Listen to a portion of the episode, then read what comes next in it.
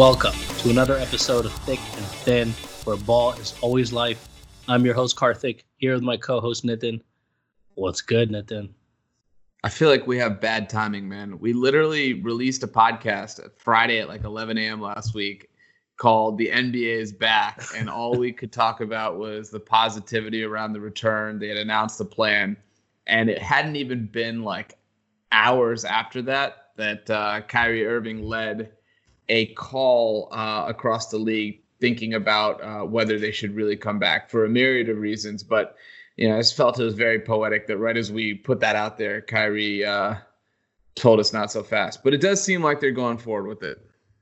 It does. Um, and I got scared for a second. And then we were texting back and forth, and I was starting to get worried that this entire thing was going to get torpedoed. And it still might.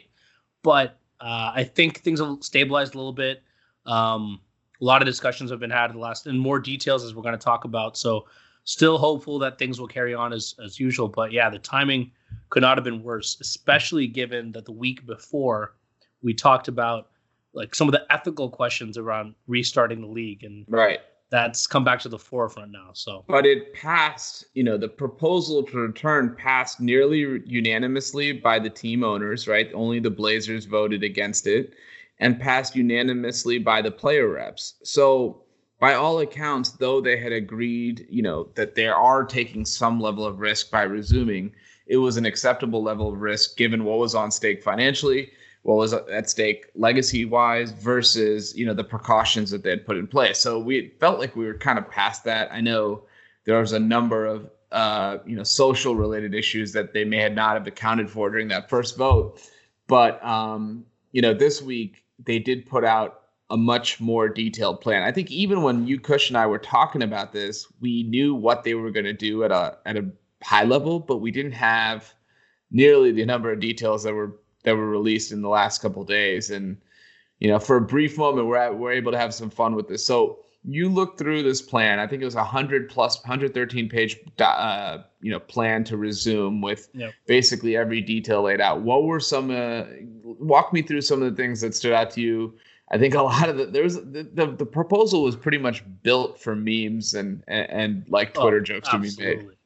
Well, first of all, I think at the top of it we have to discuss the fact that there's three hotels. Yep. And the teams are segregated by tier, or yeah. essentially the good teams are in the, what is it, the Destino, Grand Destino? Yeah. And then the Kings and all the bottom tier teams are in the Yacht Club, which um, doing a little research, I hear there's quite the disparity between between the hotels. Um, so it's just funny to think that, uh, you know, some of, literally it's it's done in a hierarchical fashion where the best teams, LeBron is, you know, chilling in a King suite while the Kings are in some motel room on a, Yeah, I mean, Davis Bertans and uh, Rui Hachimura are like rooming together at the Motel six. I, I have in my notes, I just says Motel six Wizards. The thing is, the Yacht Club is probably really nice by any account, but I think... Um, so let me ask you this, because this, this is what I was confused about. Do you think it makes more sense to do it the way they did it, which is tiered-based? The idea is, I don't think, is necessarily to create social classes amongst the N B A elites, which, you know... It's possible, but I think the main reason is so that once those teams are out, they don't have to deal with cleaning those rooms anymore and like maintaining that part of the, the bubble, right? Yeah. And so you just like sh- like shrink the amount of space that uh, you know is in the ecosystem. But don't you think they run a huge risk of an outbreak at the fucking, what did you say, the Grand Destino? Like, yeah, I think imagine. You know, one fell swoop. Suddenly, the Bucks, Clippers, and Lakers God, are gone. Kawhi, yeah. and, uh, LeBron are taken out. Well, that that's good news for the teams in the Yacht Club. Then all of a sudden, exactly. you, know, you have Suns, Wizards, N B A Finals. You were sleeping on Luka last week. Maybe the Flitter, Floridian or whatever that middle tier one is called. They're they're the ones that are really going to make a run. Yeah, it's it's funny when you put it that way because if you really are thinking about this strategically, you want to isolate all the top players. You want to essentially mix it up so that if one hotel goes down, exactly. you still have enough stars and good teams to carry the league. Yeah. Um, but it, it is, I guess, the closest thing to home court advantage you can give these guys.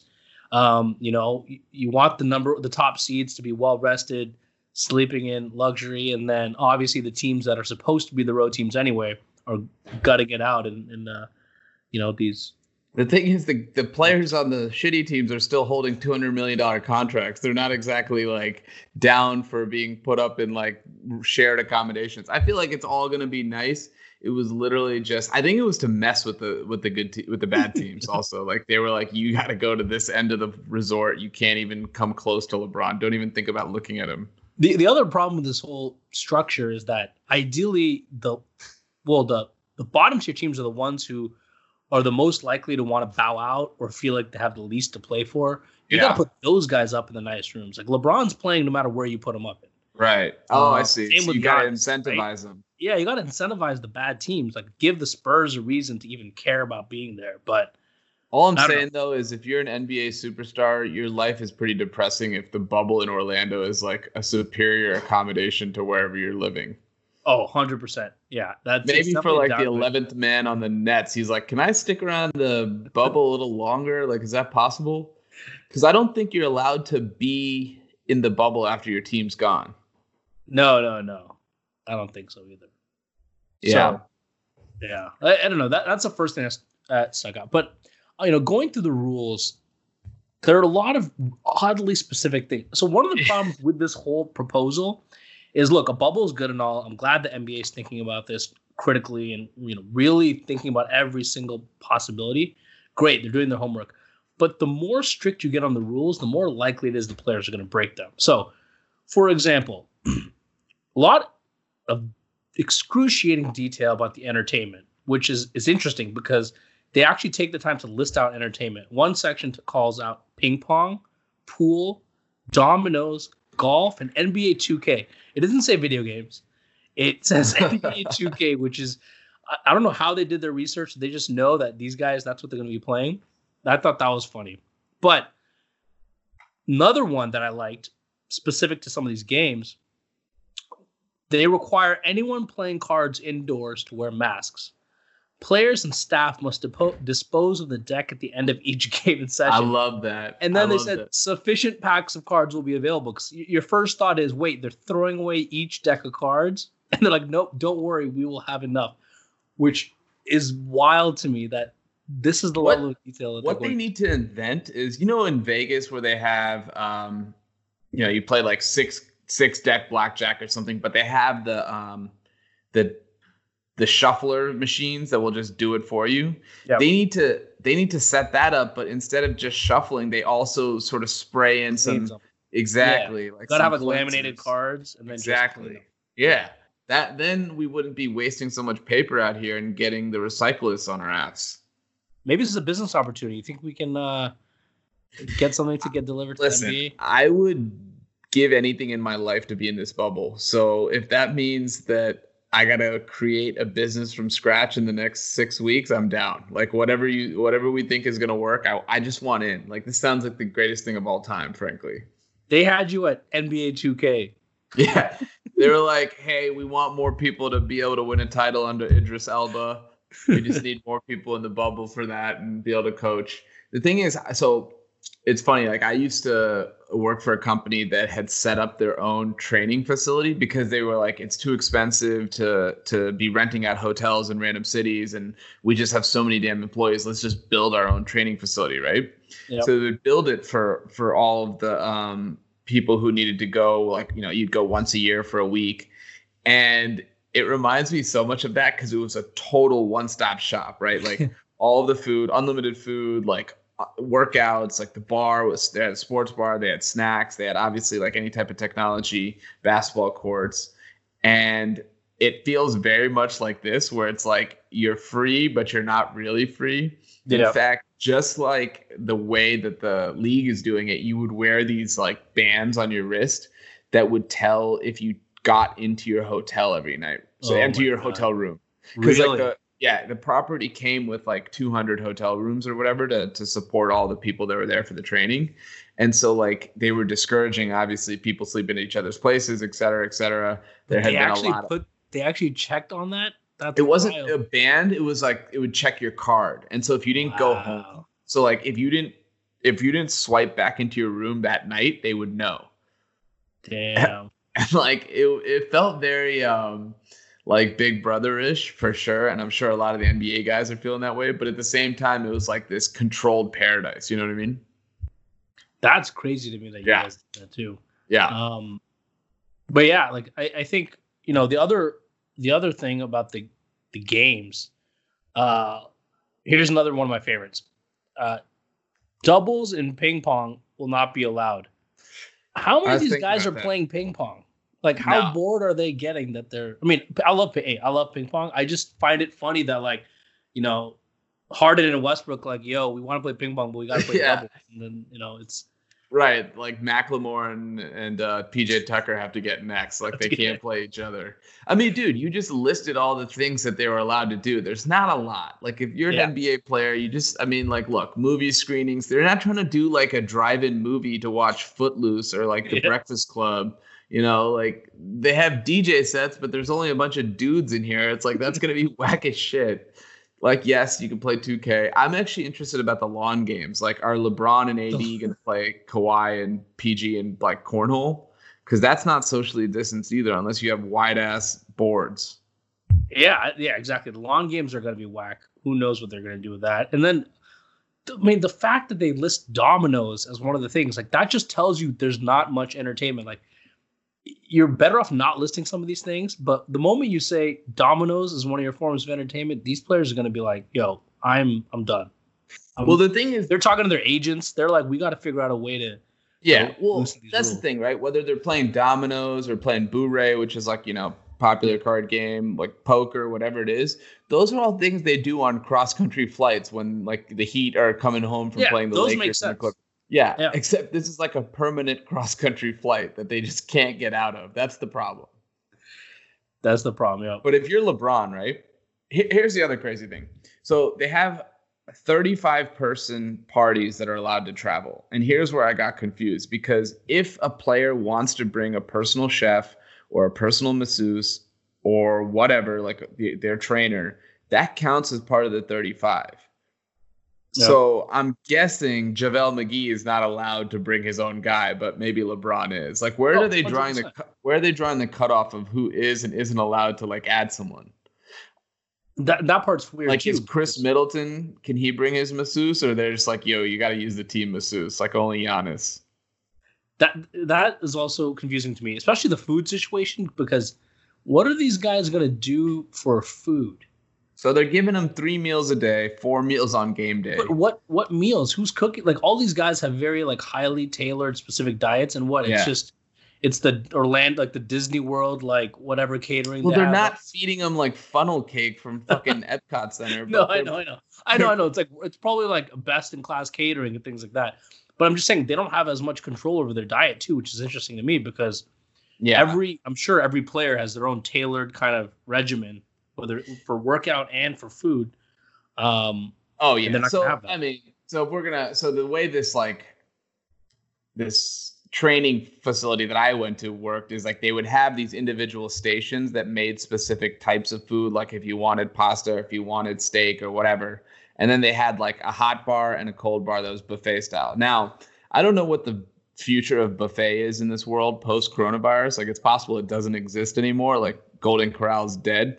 But I think if you assume that everyone's healthy within this bubble, maybe buffet is cool. And then you're like, all right, here's like a bunch of protein, a bunch of healthy yeah. stuff or whatever. And then you also have like whatever junk food desserts you want. Yeah. Yeah. I mean, I'm sure they'll, they'll have stuff that N B A players want. But, you know, based on this experience you had, you should have been a consultant, man. Like, why isn't Adam Silver calling you up and figuring out what to do with this whole proposal? I honestly didn't even think of it until five minutes before this podcast started. I was like, wait, I've already lived in the bubble. And just uh, like that, this was in the middle of Texas and you couldn't go anywhere. It was very, uh, yeah. very similar. Very similar. Um, another one of my favorites is no sharing of goggles or snorkels in the water. So this this one got me because I... I, I can't it's like, oh, you see a fish and you want to give the goggles to your boy to see the fish also. Like, it's a very s- common they catch situation. You, and then you're immediately disqualified from game four of the Eastern Conference Finals. Um, that one was funny to me because I, uh, yeah, the rules are just so, so specific. Um, Speaking of any, catching you, yeah. how about the hotline that they're setting up? Yeah. uh, where you can snitch on your fellow players. Oh, there have been so many great jokes on Twitter. Meme factory. Yeah, I feel bad. D'Angelo Russell was like trending on Twitter. Yeah. And I was like, did he do something stupid or did he say something interesting? And I was like, nope, he's just getting totally clowned for being the guy on that hotline. LeBron is for sure like giving someone like Alex Caruso the job to just patrol oh, yeah. the, the campus and spot violations and report them. So I would say that the chances of people escaping or sneaking out of this bubble um, are one hundred percent. Like someone's oh. going to do it. Yeah. Especially with the way Florida's opened up, meaning other stuff is available to go do. Now, based on everything we've seen from the last three weeks in terms of coronavirus uh, results, it, it seems that Florida is totally fucked. But, you know, we don't know. By end of July, maybe they've gotten it control in control again. And Orlando's actually somewhere where you can go do stuff. And, you know, dude, that's the thing, right? Like, let's say you're Devin Booker. You, you're twenty-four, yeah. twenty. No, he's not even twenty-four. He's like twenty-two, twenty-one, living the prime of his life. He's stuck in this damn bubble. His team's going nowhere. They have no shot. Like, he's going to Orlando. He's figuring out a way to get to a club down there. Oh, one hundred percent. You know what it reminds me of? Remember the Dennis Rodman story in The Last oh, yeah. Dance where he just jets off to, to Vegas um, yep. and then they got to go get him? I feel like there's going to be one yeah. or two N B A players who just take off. They're in some unknown city. Like practice is happening. And everyone's like, yo, where is James Harden? And it's like, sorry, he's in a strip club back in Houston. Yeah, um, oh, you, he just leaves or the whole state of Florida. Yeah, just, yeah, I mean, he has private jets. That's the thing. They could get anywhere. Yeah, like guys are traveling right now, honestly. Dude, but like if you think about the stories, like the N B A already is known for outside of basketball, it's just a content factory. Oh yeah, drama, um, off the court, and just free agency, everything. I feel like this uh, summer we're gonna get so many stories and so many Reddit articles about this person was spotted doing this, and there's gonna be controversies over oh, Giannis and Bledsoe were playing doubles and ping pong. Um, you're going to get all these kinds of weird things. Um, Dude, it's going to be interesting. Citizen journalism that's going to be in play is yeah. out of control. Like every Orlando resident needs to have their eyes peeled. And honestly, if I lived in Orlando, I would just quit my job and just kind of patrol the borders of this resort and just wait for people to come out of there. Exactly. Just just be an Uber driver, just waiting for like one of these guys exactly. to like, right, come right, out right. and call for a ride. So here's the thing, right? Like it sounds like a great summer camp, but these guys don't want to be in summer camp. Their life is summer camp. Yeah. Their life is like a better version of summer camp. So they're just like, and eh, like, you know, and we're going to get to this a little bit, but like, they're basically not going to be super thrilled with the way this works. Like today, I just saw a report that there's these bands or rings that they can wear. Yep. It's allegedly not uh, mandatory. It's voluntary, but somehow, and I have no idea the science behind it, but somehow it tells within ninety percent probability whether or not you're going to get coronavirus. I have no idea. I was like, can I get one of these? Like, it sounds like, like important technology. Like, it's funny because all of a sudden this like super advanced futuristic sounding technology that helps solve all these problems just magically appears. We're like, how come we haven't heard about this anywhere else? And I get N B A, you know, they have access to, uh, you know, more advanced stuff, and it's obviously going to be given to them instead of the, the public, but that, it sounded super futuristic to me. It's like, how does this even work?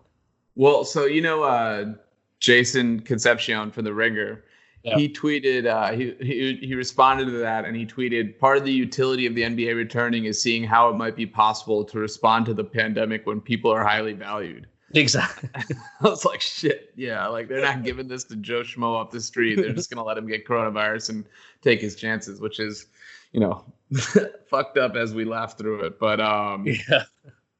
Well, speaking of the ring, the other one that was interesting is the uh, players will have the option to wear a proximity alarm that will mm. notify a player if he spends more than five seconds within six feet of another person who's also wearing an alarm.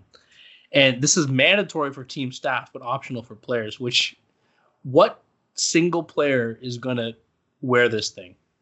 I, I just... It's really, look, it's, I can't even put into words. Like, first of all, let's let's understand one thing. I get the point of like separating them as much as possible when they're not on the court, right? Some people are like, well, they're going to be sweating on each other and playing each other, so what does it matter if they're if they're interacting. Well, it's like, well, in those exact moments, they may not have passed the virus back and forth. So the idea is that you just limit the number of opportunities that has yep. to happen. But like, this is a little bit of extreme to me. Like, what are they going to have, like a little buzzer, like almost like a collar on their necks being like, oh, like I'm within five feet. Like, this is a no-go for everyone. I'm surprised that it's actually mandatory for the staff, frankly. Yeah. And this I'm is like a pure, too. like who's got leverage to say no. So like, it's just, if you, can you imagine like a coach's meeting? So I think this is only when you, I don't know when this applies. You have to wear it twenty-four seven, but if your coaches are meeting up, like what's the rule with that? You have to stay six feet apart in a meeting? Like, yeah, I mean, basically they're going to have, I bet you, because like the way the facilities are set up, they probably have room enough. So it's going to be like, let's say it's a five person meeting. They're going to meet somewhere that could fit twenty, that type of thing. Right. Yeah. Yeah. Yeah. And it's going to have a big screen. And I mean, they still haven't talked about exactly what they're going to do with um, the, you know, immunocompromised people. The people who have diabetes, the people who are, uh, you know, have heart, heart conditions, cholesterol. Harden uh, has asthma. That's Harden like has asthma. One. Those are, yeah, those are, you know, three or four of the biggest, uh, you know, biggest conditions that make people susceptible. And the age, right? Mike D'Antoni, Greg Popovich, and one more coach I think is above sixty-five. Um, I can't remember right now, but there you can't segregate who. Bud, Coach Bud, or no? He's, he might be younger. Yeah, he might be a little bit younger. But you can't segregate based on age, right? You can't discriminate yeah. based on age. But they have to pass some type of evaluation, I think, whether they can be admitted to the bubble or not, or something to that effect.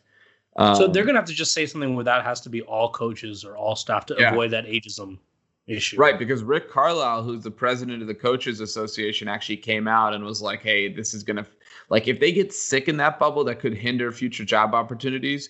Or if they can't coach there, you could argue, well, they're a liability if this continues into twenty twenty-one, yeah. right? Well, what if I'm hiring Mike D'Antoni and I don't even know if he can be on the sidelines next season, much less the rest of this one?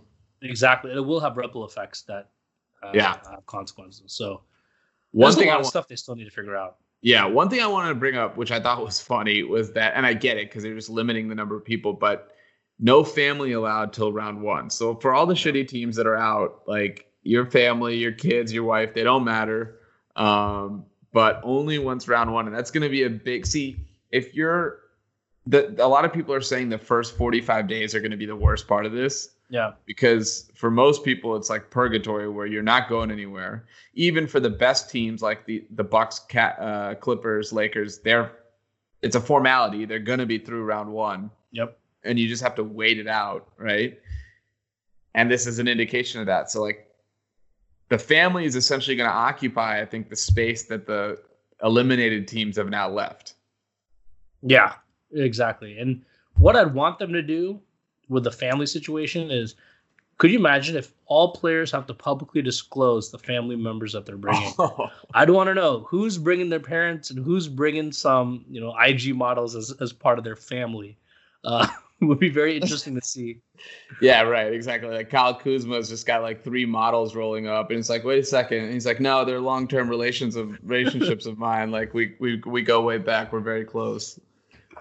So yeah. J J Redick and Pat Connaughton, I don't know if you listened to that podcast from either earlier this week or last week, but we're talking about this exact thing, right? Which is like, yeah. where do we draw the line in terms of wives, girlfriends, fiancés? Like you can't. It's whatever just got to be you can't. three, you can't. Like whatever number of people you can yeah. bring. It doesn't matter who they are. Exactly. Um, I just think that like, you know, the N B A, it's such a thorough way that they've done this, um and everyone's gonna have some issue with it, right? But I think as far as like, if you've made the decision that we're playing in some capacity and you understand everything that that means, given the climate, given everything else, I don't think they could have done a better job. As much as we're joking about stuff, I don't think they could have done a better job considering every outcome. And there's probably a lot that we even haven't considered yet, right? Like Let's let's talk about people getting tested positive. They basically are out for two weeks. They have to get two more positive, two more negative tests, mm-hmm. right? Before, so basically, what happens if you test positive, They test you again to see to make sure it wasn't a false positive. Then they quarantine you for two weeks, of which you cannot do any physical activity. And this is why it's really critical, because there's a lot of conversation about how we still don't know what the long-term effects of coronavirus are, right? So yeah. It could have like de- debilitating um, effects on your lungs, on your respiratory system. So they're like, wait a second, like this isn't fair if you're putting us out there. It's not just about being asymptomatic. This could have a, you know, still cause problems for me six months later. So they're like, yeah. okay, no activity, then two more negative tests before you're back. Um, and I think, look, I don't know that a lot of leagues have this kind of detail around what's happening. No, the N B A, I mean, as much as we joke, the N B A has done a perfect job in terms of, you have to get into this level of detail. Like, as we joke about the games, but the fact that they're thinking about, even when you're playing cards, which we know N B A players love to do, how are you going to enforce the social distancing guidelines? How are you going to prevent it being spread in those hand, those kinds of interactions? So they're, they've done a better job than anyone could have expected. Like, the fact that this is so detailed is great. Um, and no other league has clearly put that much thought into this, or at least they're not socializing it, right? I think the other good thing the N B A is doing is um, they're socializing a lot of this.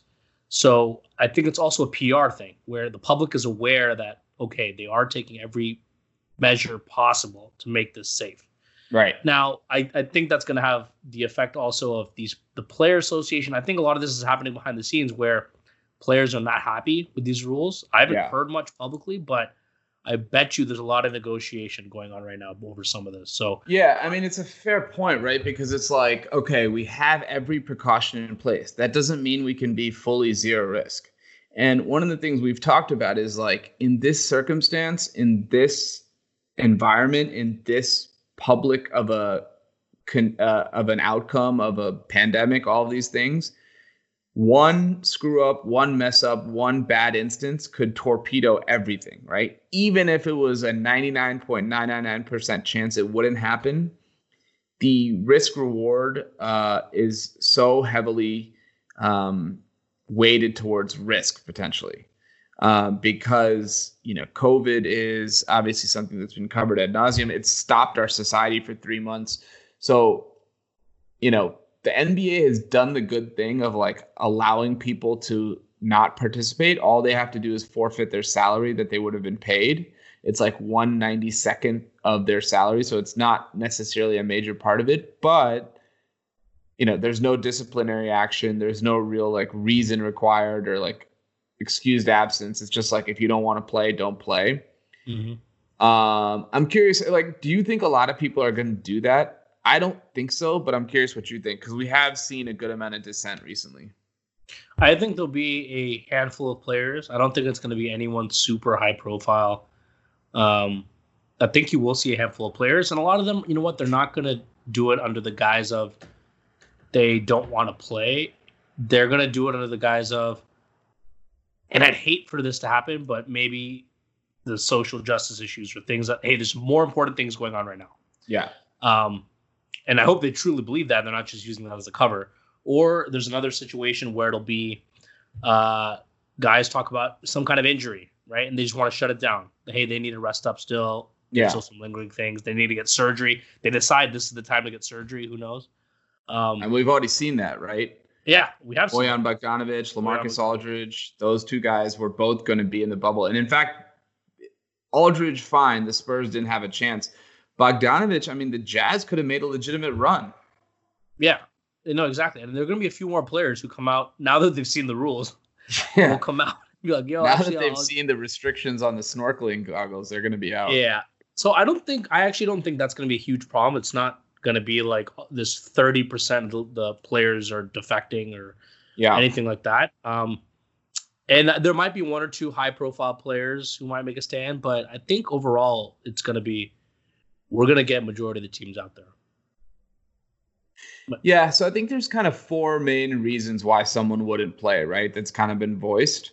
Um, and so the first is, let's take one by one. So the first is the health factor, which we're bringing up. Now, we both agree that as far as leagues restarting, this is about as safe as it can be. Um, the N B A is naturally um, bene- benefited from just the size of the teams and the, and like you're able to create this bubble environment. Like this would never work for football, just given the sheer number of people involved. Um, even baseball has twice the size of an N B A team.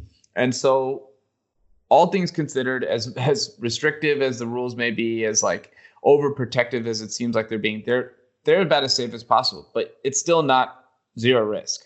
Now, yeah. Players living their own lives in whatever city they're living in is definitely not zero risk. And I would argue for most players, it's a higher risk doing whatever they're doing than mm-hmm. coming into this bubble. Yep. You can't prove that. No. Yeah. I mean, there's they're playing pickup. They're doing, you know, they're doing all kinds of other activities that could, that it's not controlled. You have no control over the environment as, as opposed to this one. But I think the bigger concern is not, it's not just the health. It's for guys, and we've already seen this, the twenty seventeen class, um, you know, they're looking for the, to that next big contract. Yeah. Uh, and this is a pivotal time. And the Kings, for example, are going to pay De'Aaron Fox. Like that is no question. He's going to get that, that max deal, but he hurts his ankle in essentially that eight-game stretch in which the Kings likely may not make the playoffs, and there's eight games in which that happens and destroys his kind of uh, potential earnings, right? So I think we're here. I mean, these guys are, you know, asking the N B A to pay for insurance and things like that, but that's another piece. Like, do these guys want to risk an injury for this meaningless eight-game season in which many of them aren't going to go far? Well, here's what we have to understand, right? There's there's two things to consider. One is that there are certain guys who are injury-proof, meaning no matter what happens in um, in this bubble, they're going to get their money, right? And yep. Kevin Durant tore his Achilles in June of last year and still got the full four-year max. Now, none of the twenty seventeen rookies are Kevin, or rookie extensions are Kevin Durant, but you know Jason Tatum, De'Aaron Fox, um, Donovan Mitchell. All these guys are going to get the max money. Bam Adebayo. All these guys are going to get the max money that they were intended to get. The bigger question is for the not max players, right? The guys like Davis Bertans on the Wizards, who True. has never really gotten a big payday in his career. Or let's take a rookie extension who's not a max player, Lonzo Ball, who, you know, maybe he's in line for like a four for fifty or four for sixty att- extension. If he gets hurt or if he plays poorly or whatever it is, does that go down? Now, conversely, maybe he plays his way into a bigger contract, in fact, a max contract, right? I think we're always assuming the downside. In a lot of cases, you could play your way forward. We've seen so many guys throughout the history of the league get paid off the strip, two-week stretch in the playoffs. The problem now, is the upside now is going to get discounted because there's this weird circumstances, this per- perception that there's an asterisk around all this, right? So if a guy blows up in the playoffs, you're like, well, it's in this weird, you know, circumstance. Everyone else was fat and slow. Exactly. Exactly. Yeah. That's yeah. The, the danger. So the second thing, and, and here's the fascinating catch twenty-two, um, and something that after Kyrie and others came out in somewhat of opposition of playing, um, I think a lot of N B A players that were favoring to come back made sure that was clear, which is financial ramifications. So, you know, we've talked about this, but the way the salary cap gets decided is by total basketball related income, B R I, um, gets split. fifty percent goes into the owner's pockets. fifty percent is allocated to create a salary cap. So if the, if the salary cap is one hundred fifteen million, which is what it was projected to be this season, um, that means one hundred fifteen times thirty, thirty teams is how much of the player's share was basketball related income. Yep. Now, if they don't play, they're projecting this could go down by as much as, you know, thirty million per team on a salary cap. Like the salary cap could be sitting at eighty-five to ninety million. Um, now, what that means is, first of all, there's guys like Damian Lillard, who's already signed his contract, um, and he's going to be set, but taking up an insane percentage of that cap. But there's guys like Donovan Mitchell who maybe he's not playing to protect his deal. But what's really happening is if they don't play at all, is his deal is worth a lot less than it could have been. Mm-hmm. Instead of starting out as a four for one hundred sixty extension, that could be like a four for ninety extension. And yes, ninety million is still a lot of money. But, you know, we're talking about almost a fifty percent pay cut from what he was originally slated to get. So it's very, very dicey. It's a catch twenty-two for a lot of these guys.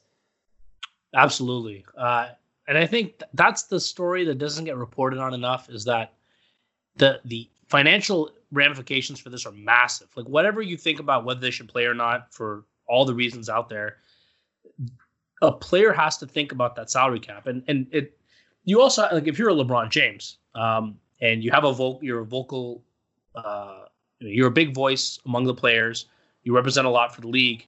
LeBron's set no matter what, but he also has to think about, I'm going to play, or I have to speak up for the players who want to play, because we can't let that C B A completely screw us next time.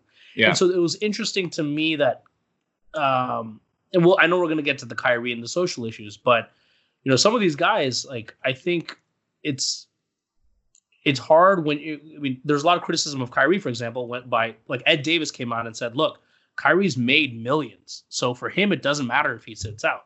Yeah. But for the rest of us, like, we're like banking on that next contract, especially right. if you're a free agent in the upcoming season. So I, it's a hard one, and you don't want decisions to be made because of money, but it's for the sport to survive, for players, their yeah. livelihoods, and for them to survive, you do need to consider that. Um, right. I mean, there's things more important in this world than money, but that's too esoteric of a statement to be made in what's known as reality, right? Yep. This is a business. They're all part of that business and have profited greatly from that business, as have owners, right? So this isn't a who's more, you know, at fault or who's, you know, who's got the onus on them. But the reality is, yeah, Ed Davis is right. Like, Kyrie Irving just signed for one hundred forty million dollars last year. He's coming off a previous deal where he made seventy-five million dollars. So yeah. on top of millions and millions on off the court endorsements. And I respect Kyrie in a way for a lot of what he said. Like, I know he's getting clowned for reasons yeah, that, that are more that's to a separate do with, issue. Yeah, yeah, reasons with more to do with him being Kyrie than what he was saying, in my opinion.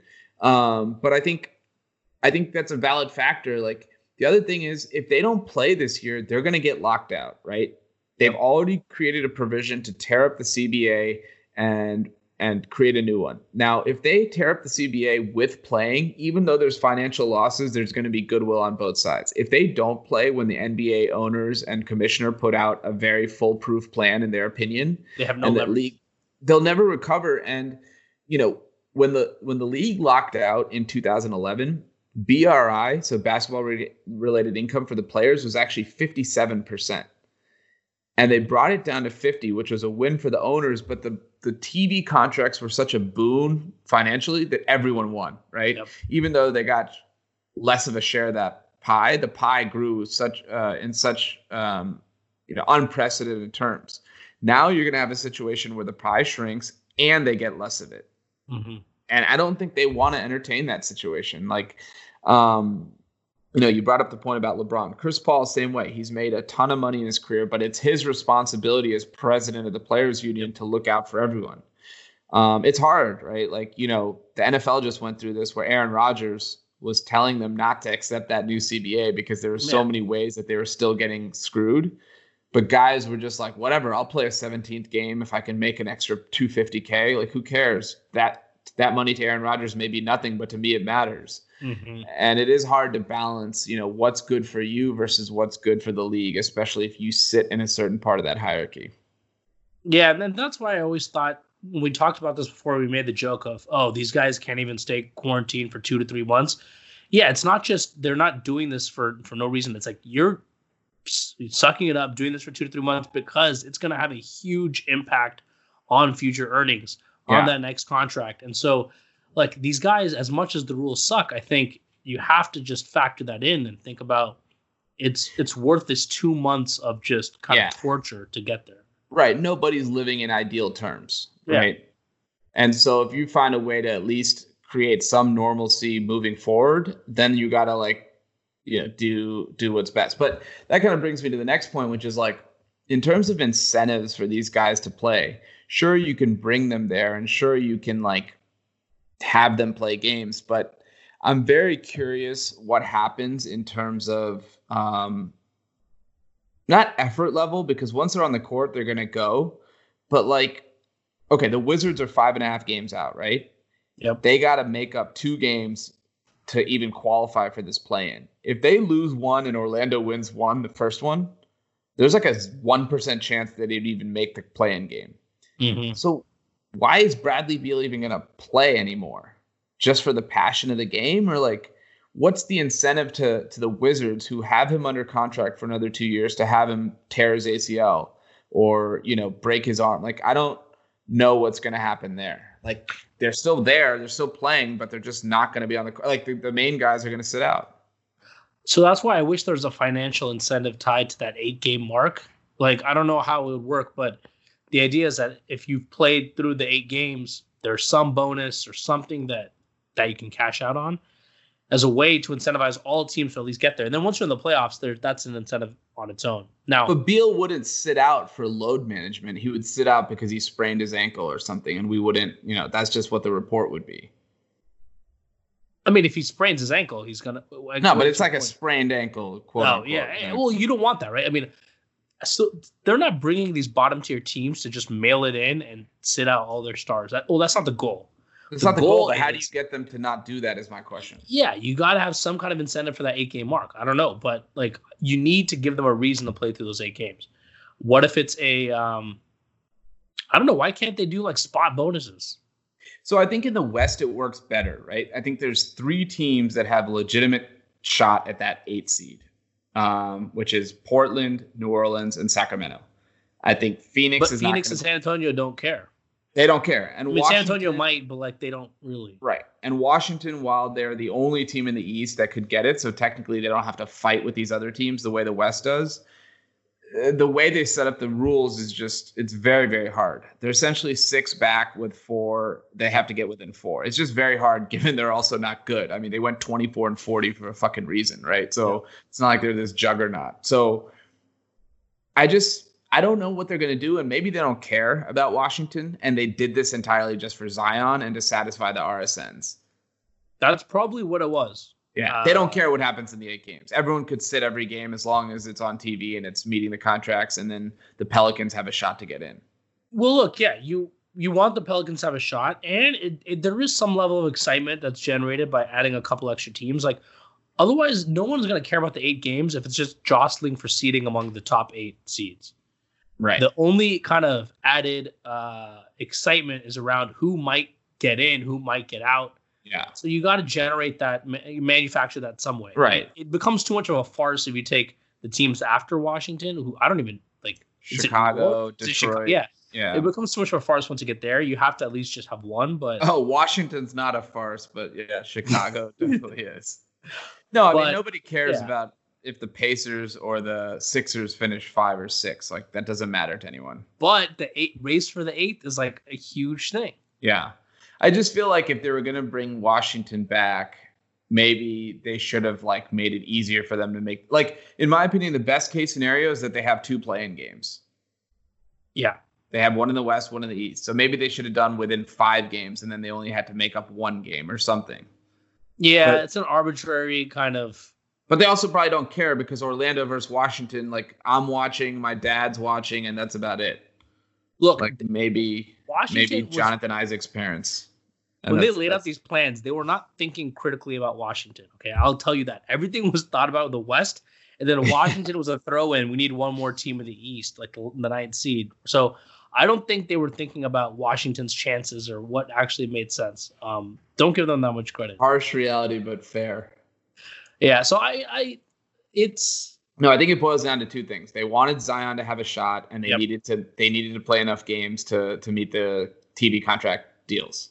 Exactly. Yeah. And now, if Sacramento makes it, or if or if see, I think Sacramento. No offense, is the worst case scenario.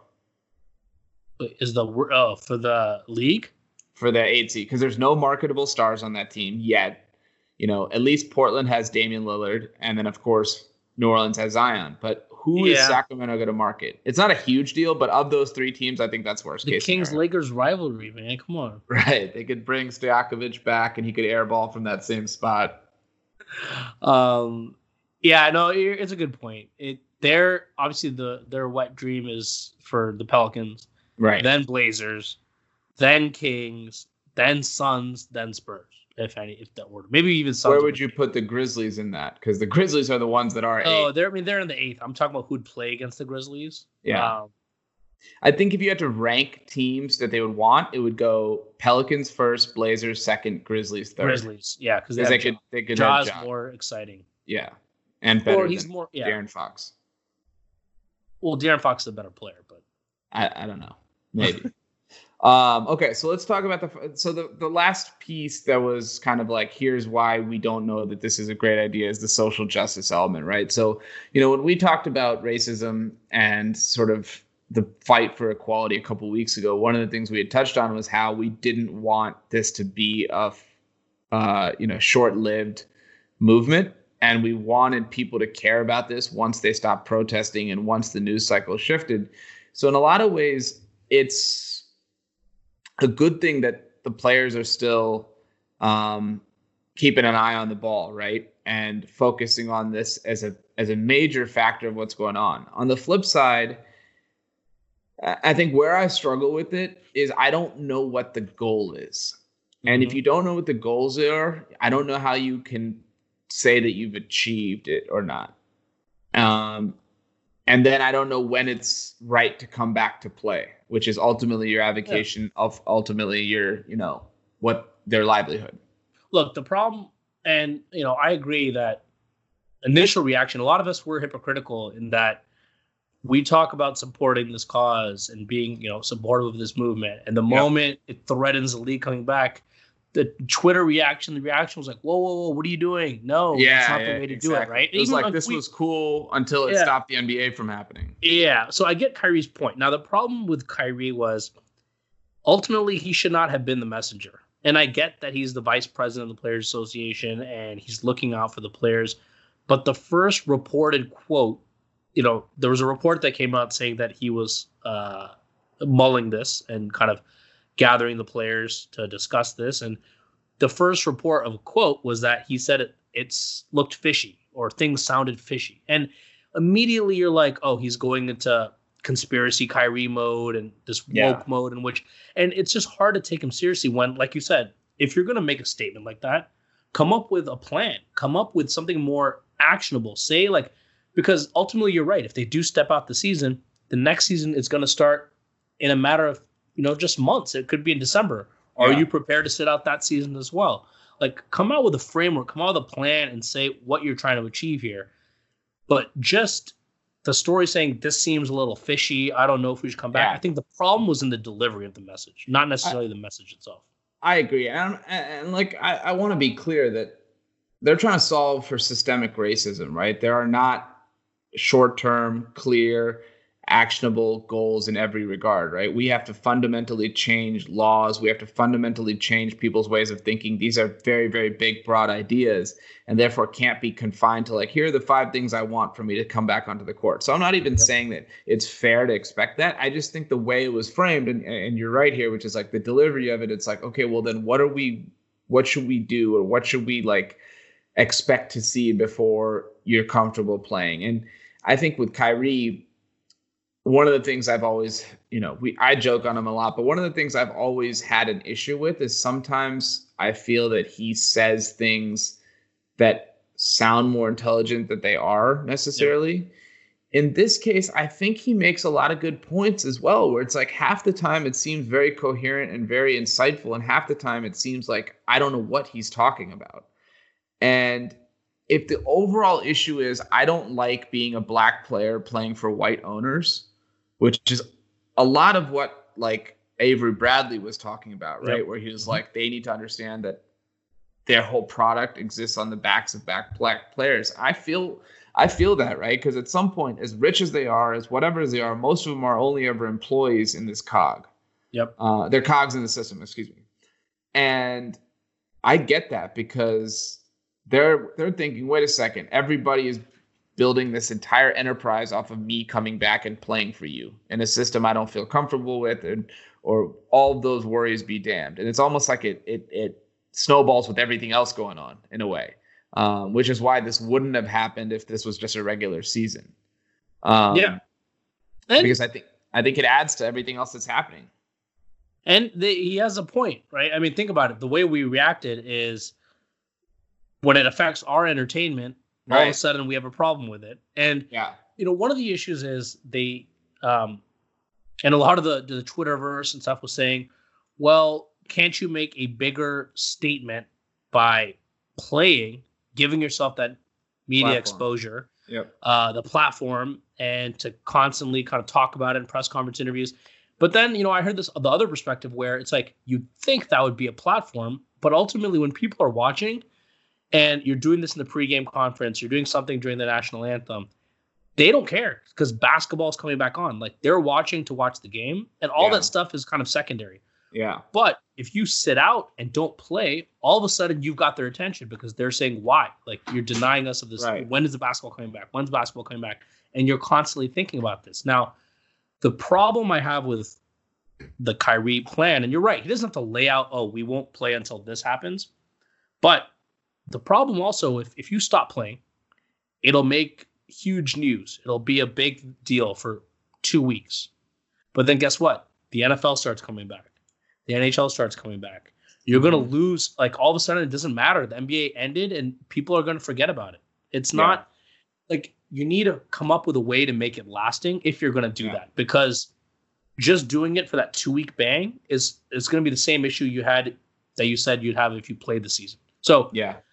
Um, and Avery Bradley's comments were good. I think a lot of players have spoken pretty eloquently on this and yeah. raised it in a good point.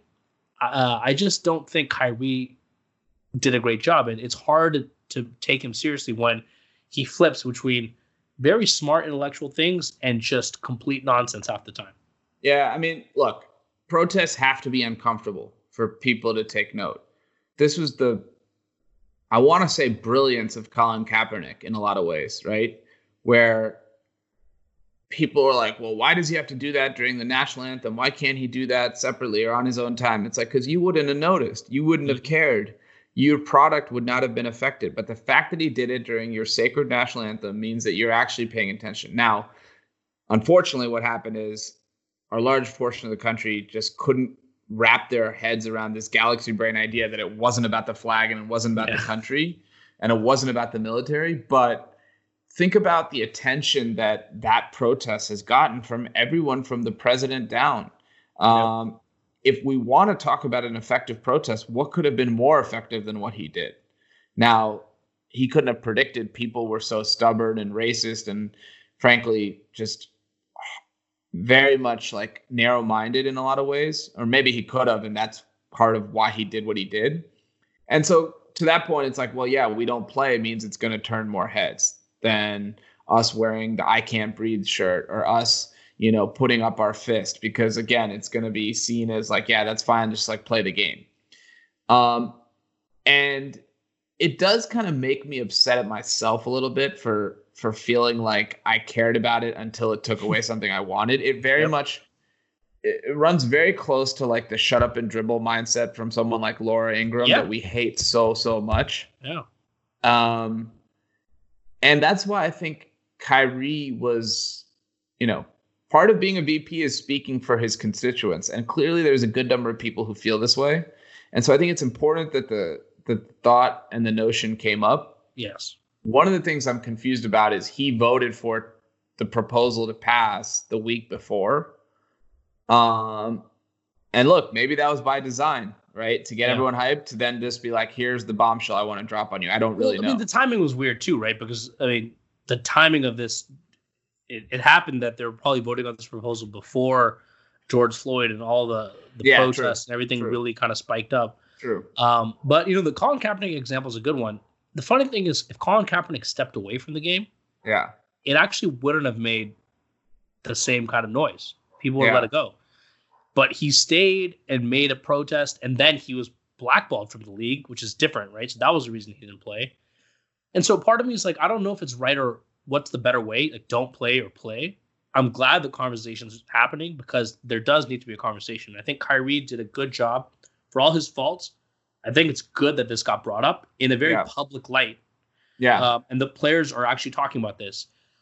I hope that they're thinking about, if they do play, what are the ways they can carry on the message? And, you know, someone like LeBron, very strongly in favor of playing, but he's still doing what he can. He's doing yeah. uh, in voting reform and obviously speaking out on on all his platforms and donating. And and so I hope the N B A can come up with collective ways to to do this and find a way to play. Selfishly, maybe, but I think there could be a way to do both. I don't think in this scenario it requires abstaining from play. But once again, I don't know because yeah.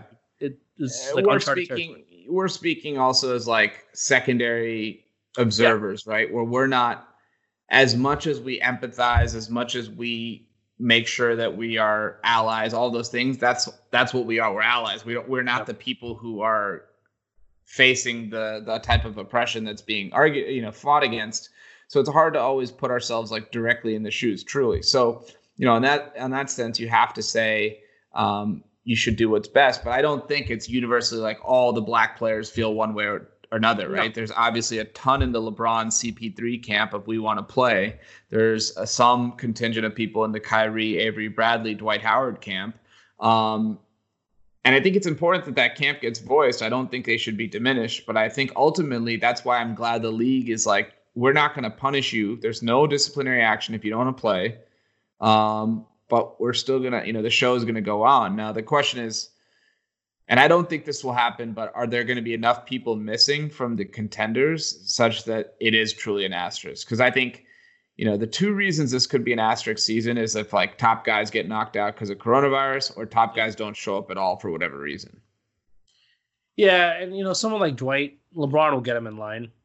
I mean, whether that's the right thing or not, like he'll be yeah. like, yo, you're playing.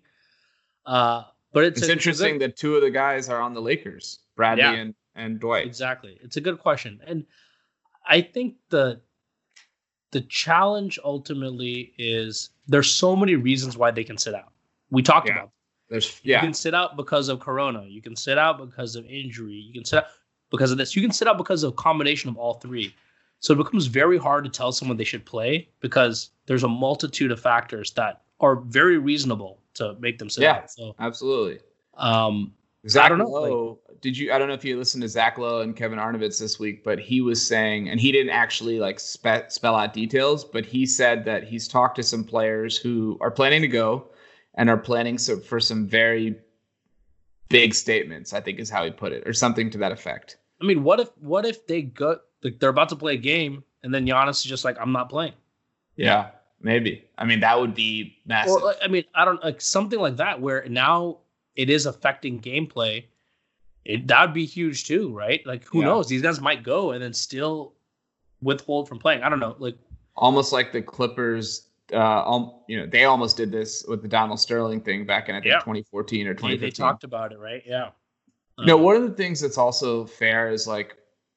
You know, Kyrie has a tendency to question authority. Um, and I think it's a very reasonable thing to do. Like our, the democracy that we live in was built on the idea of questioning authority or like fighting back against what they feel to be oppressive rule.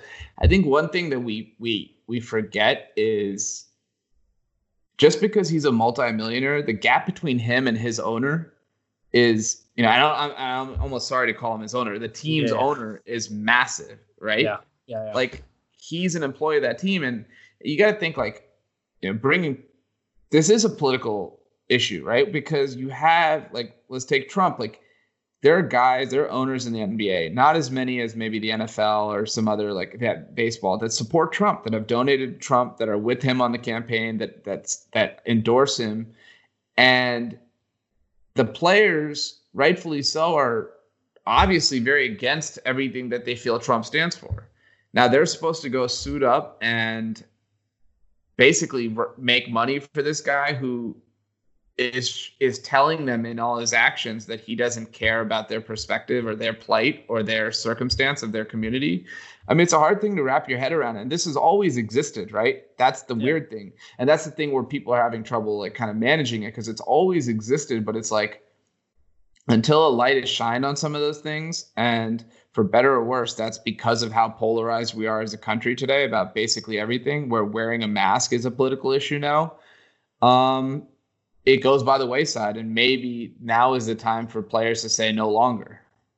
Yeah, and look, if I'm a, if I'm a player, and I'm reading Twitter, and reading, like, just the fact that we're talking about maybe we sit out, and entire, like, community on Twitter is saying, why would you do that? No, it's more effective to go play a game. And it, like you said, it's like we're essentially saying shut up and dribble. And this goes, this transcends all political lines, all party lines, yeah. because it's not, it's people like us who are like very liberal who are saying, oh, should you really be sitting out? Like, you might be able to make more of an impact. And like, for a player to see that and see that everyone is telling them that, you really feel like a pawn. It's like, okay, so I'm only here for your entertainment. And so I right. totally sympathize with why they would feel that way. Um, and you can't blame them. Like, my gut reaction was, oh, these players, I can't believe they're doing this. But now when I think about it, you can't blame a single player if he chooses to sit out for that, because this is such a complex and nuanced issue that we don't truly understand. And like you said, yeah. that there's a dynamic there that athletes, they are, they're playing for everyone's entertainment, and they are reporting to like an owner who's in control in a lot of ways of their destiny, and five times, ten times, hundred times more wealthy. Yeah, I mean, that's the thing, right? Like, the players are out front. We know their salaries. We know who they are. We can recognize them. Like, how many of them know that, like, Kawhi Leonard, just because he signed a one hundred forty million dollars contract, that pales in comparison to Steve Ballmer's forty billion dollars yeah. worth? Like, yeah. what are we talking about here, right? Like, yeah. Michael Jordan became a billionaire. LeBron is on his way to become a billionaire. Like, Tiger Woods, I think, is... Cristiano Ronaldo. I think those may be like the four athletes in history that have reached that plateau. Yeah. And every single owner in professional, you know, major, four major sports is at or above that level. Exactly. Yeah. Of, so which, you put it into perspective. Of which very, very few are people of color, specifically black. Yeah. So it's, I don't know. It'll be interesting. Um, We're still so far from the season. So when do they actually have to report to Orlando? Is it so July seventh, eighth, ninth is when teams arrive. I think the Raptors are coming first because of some type of okay. since the, I don't know why. Is there in I Canada think, something? Yeah, yeah, yeah. There's like a Canada quarantine situation. Oh, you know what it is? You know how most teams are first congregating in their home city? Yeah. The Raptors can't do that because there's a mandatory fourteen-day quarantine period in in, Tor- in Canada. Got it. So people who are not in Canada can't fly to Canada. Yes, so and some players be- are obviously in the U S, some are in Toronto. So they are all meeting in a Florida city that's not Orlando. Got it. Tampa. And then getting to Orlando first. So then they basically quarantine for like some amount of time, and then they play three preseason games or three warm-up games, and then the eight regular season games, I believe, starts on July thirtieth, with the first round of playoffs on August fifteenth. Yeah, so essentially the first wave of teams in two, two and a half weeks. Yeah. So look, I want players to do what, you know, makes them feel comfortable. I think, yes, there's a selfish element of wanting to watch basketball this summer, but I also think that it's really important to play for the health of the league. And, you know, I think that can't be understated, especially when there's a very finite window that any athlete has to really cash in on their abilities yep. and their work. And based on the timing of that, that can go very well for you or very poorly. Um, you know, we saw in twenty sixteen, the reverse, the cap spike led to Jan Mahinmi getting sixty-four million and Timofey Mozgov getting seventy-two million or whatever. That'll, you know, that'll never happen for them if that spike hadn't happened. Similarly, the, the depression in the cap could be that the guy who was going to get paid on his one deal, you know, suddenly goes from fifty million to twenty. And that's, of course, still a lot, but, you know, we're talking order of magnitude less. Yeah. And there's, I mean, there's always ripple effects in terms of what that means for the competition in the league, because the cap spike allowed the the Warriors to get Durant. Mm-hmm. Right. And similarly, there'll be s- kinds of consequences where if the cap shrinks, certain teams will be better off than others. So there's a lot. Uh, I think in the next two weeks, we're going to hear a lot more. I think we're going to start to hear individual players bow out um, or say they're going to play. It'll be interesting to see who those players are. But yeah. uh, I'm very interested in that, because on that note, June twenty-fourth is when all players have to make a decision of whether they're in or out.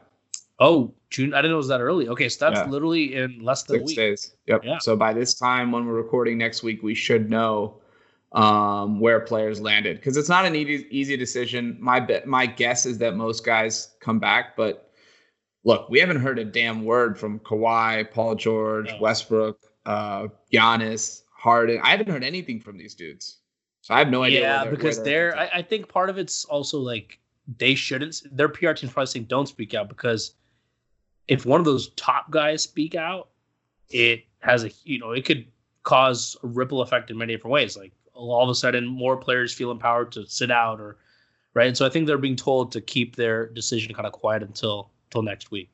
Yeah, so we'll see what happens. But all right, so this has been fun. Um, lot to think about, a lot of moving pieces. Uh, one of the strangest, potentially most impactful kind of stretches of time in our lives and in the world, and clearly, you know, carrying over to the basketball world. Yeah, it's all blending in. Isn't that crazy? Yeah. Um, nothing is kind of isolated anymore, which maybe that's how it should be. None of these things should exist in, in their own kind of silos. Yeah. But cool, man. I mean, I'm looking forward to it. We've got a couple more weeks, and uh, you know, maybe next week we'll discuss who we think is going to win in that ping pong tournament. Um, you know, now singles only, the singles only ping pong tournament. But uh, but yeah, thanks everyone for listening. Uh, send us your thoughts too on like whether you think the players should play or not, or how you feel about this. thick and thin hoops at gmail dot com. And uh, I'll talk to you next week, Nathan. See you, man.